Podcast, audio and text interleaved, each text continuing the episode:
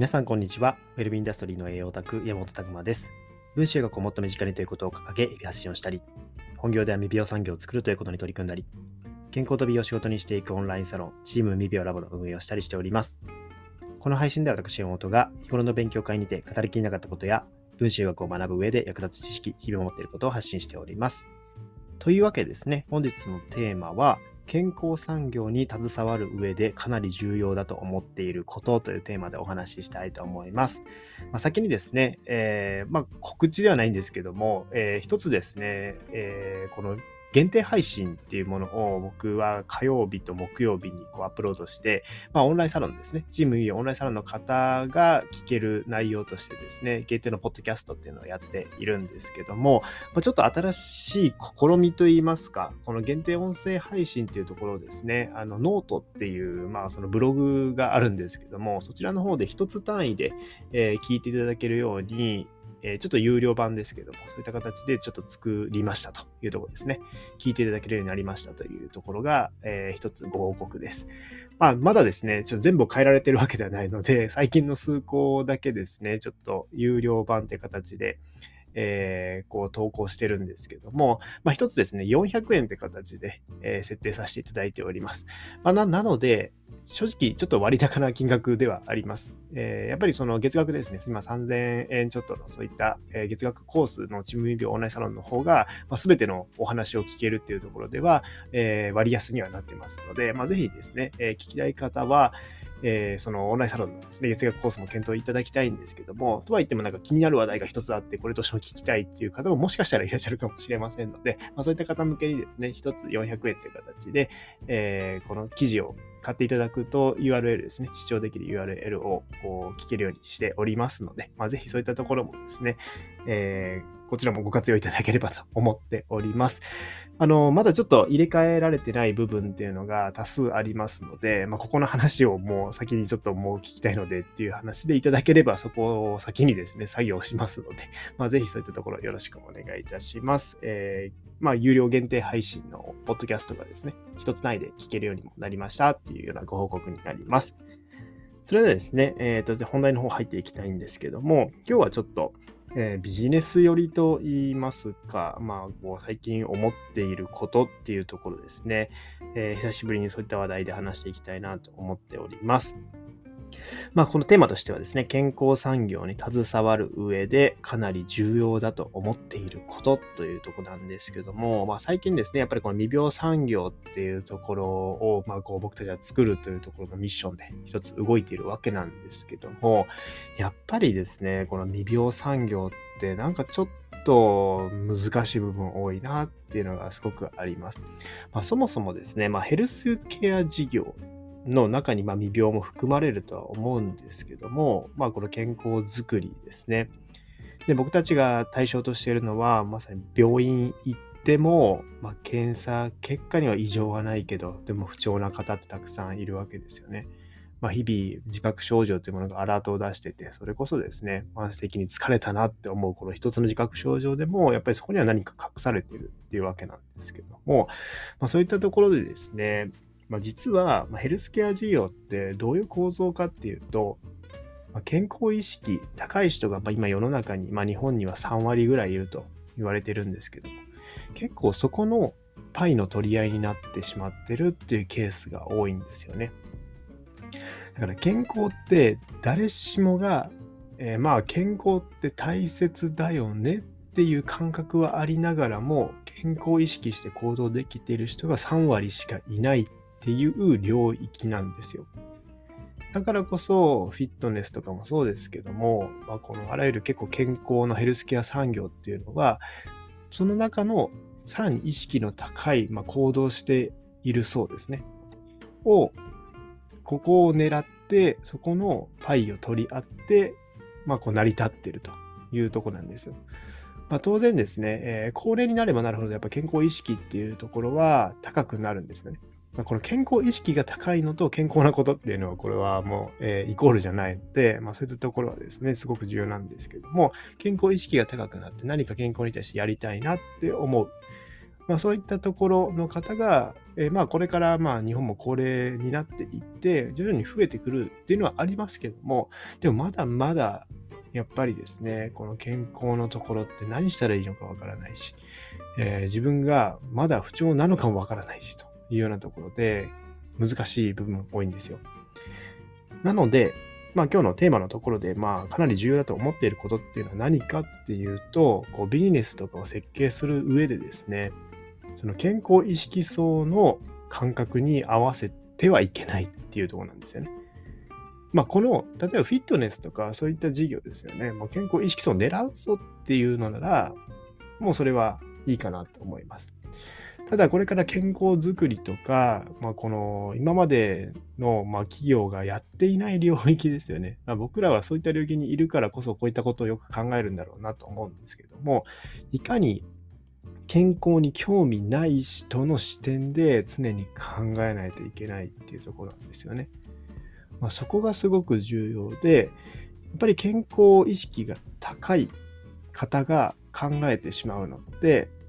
やっぱりこう、なんか健康にいいよって言われてる内容がモリモリになってしまってるんですよ。だから大手さんとかも、こう、いろいろ施策を打ち出されてるんですけども、それがどこを狙ってるのかっていうのも客観的に見ると、やっぱりですね、この健康づくりっていうところでも健康意識高い人に刺さるようなものっていうのが多いなって思いますね。結構ウェアラブル端末とかもその一つだと思うんですけども、まあ、健康意識高い人はですね、つけて、まあ、睡眠の測定とか、歩行の測定とか、まあ、様々ですね、こう自分の自己管理っていうところで役立てていたりするんですけども、ほとんどの方は、まあ、それをつけるのもめんどくさい。買ったけどつけないとかっていうのもあるし、まあ、ある企業ではですね、そういったデバイスをもう配ってる企業とかもあるんですよね。配ってもらってもやらないみたいな方がほとんどなわけなんですよ。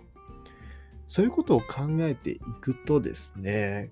やっぱりこう、まあ、人間って結構こう、やっぱ忙しかったり忙しさの方に振ってしまって、まあ、健康は後回しでいいやっていう風になりやすいってことですね。ほとんどの方がそうなっているから、まあ、健康意識層が3割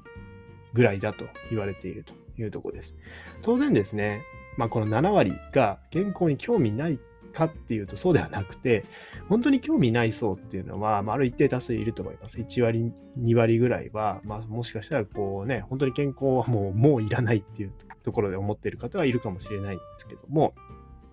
結構ですね、まあ、3割、4割、それぐらいの方っていうのは、こう、何かしたいんだけど、まあ、別にそれに取り組む今のモチベーションもないし、別にそれがね、えーまあ、このどうなるかわからないしっていうところで思っておられる方っていうのは多いですね。あとは実際なんかいろいろいいよって言われてやってみるんだけどなんかこう続かないとかですね実感がないとかっていうところがほとんど原因としては占めてるんじゃないかなと思います。だからそっちの方の視点で実はまあ未病産業っていうところにアピールするアプローチするのであればそういったところをもう突き詰めて考えないといけないんですよね。だから僕たちのまあそのミーティングといいますか、えー、まあこういった話し合いの場とかで言うと結構それってなんかこういいことなんだけどなんか本当に求められてることなんですか？みたいな話はよく言って言ったりするんですけどもやっぱりですね本音ベースでこう作っていかないとなかなかその健康づくりっていうところを産業化していくのは難しいなと、まあ、非常に思ってます。まあ、健康産業っていうのは、まあ、当然ですね、その3割の方、特に例えばもう本当にエグゼクティブ層ですね、年収も高いし、健康に対してもめちゃくちゃ興味あって、いくらでもこうお金投資していくよっていう方に刺さるサービスとかを作っていけばですね、まあ、そこに刺されば、まあ、ビジネス的にはボンと膨れ上がっていけたりもするんですよ。で、健康意識高い層の方に健康意識意識がですね、こうこう、まあ、健康なことをこう提供していくっていうのも一つあるんですけども、それって結構いろんな大手さんもやっているので、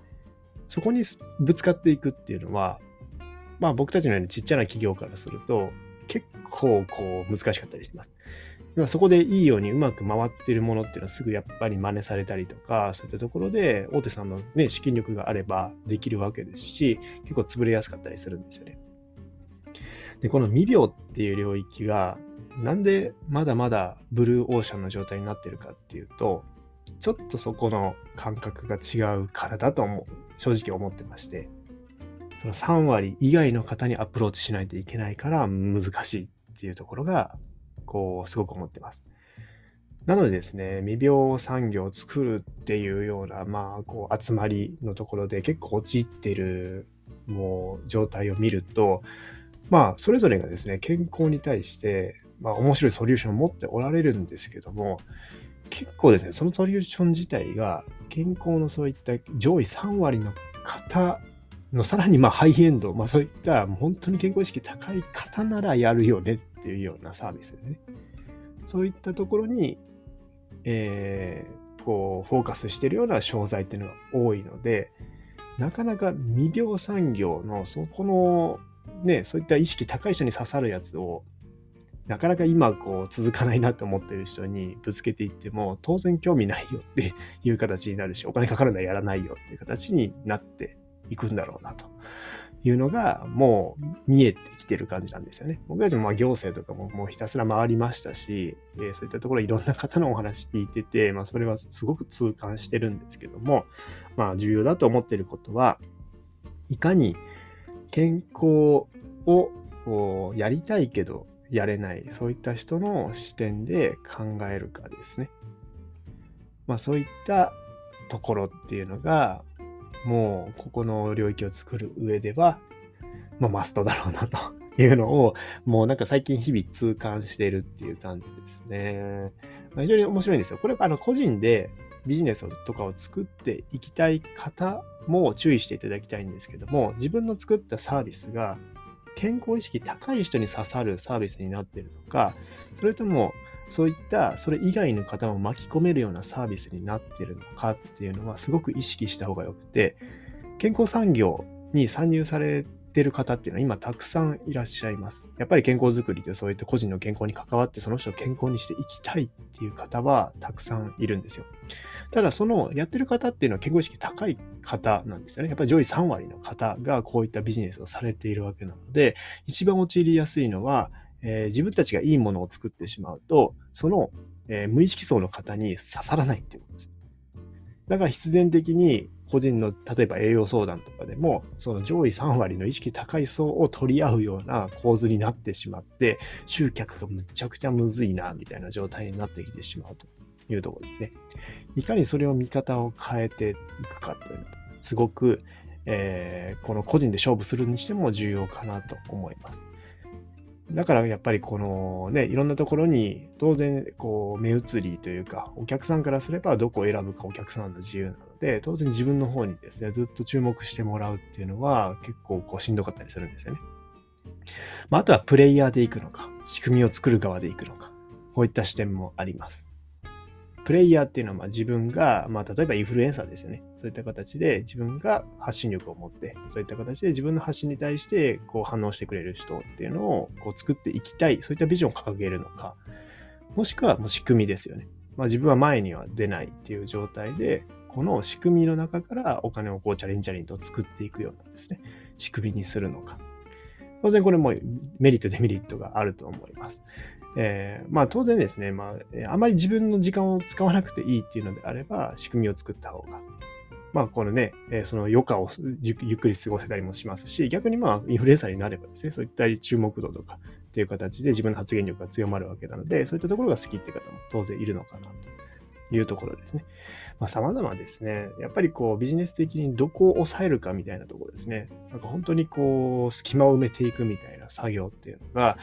この、えー、産業には必要だなと思ってまして、結構、なので大手さんが苦戦されてるんじゃないかなっていうのも最近思ってたりもします。まあちょっと僕たちはですね、ちょっと戦略をガラッと変えて地道な戦略をとっているっていうのは正直ありますので、まあこれがですね、えー、まあ、地道ですけども、こう爆発するときっていうのをちょっとですね、考えて、えー、動いております。なので、でも、でもでもですね、今面白いのはたくさん大きな話がこう動き始めているので、やっぱりですね、その、えー、健康意識高い人3割じゃない狙い方っていうのは一つ面白いんじゃないかなっていうのは個人的に思ってるような感じになります。まあ、ぜひですね、そういったところもオンラインサロンの中ではどんどん共有していきたいなと思っておりますので、まあ、ぜひですね、ご興味ある方は一緒にこういったところを、えー、目指していければと思っております。よろしくお願いします。え、何かご参考になれば幸いです。今日はですね、え、テーマとしては健康産業に携わる上でかなり重要だと思っていることというテーマでお送りしました。皆さんの日々のインプット、アウトプットを応援しております。ウェルビーインダストリーの栄養オタク、山本拓馬でした。じゃあまたね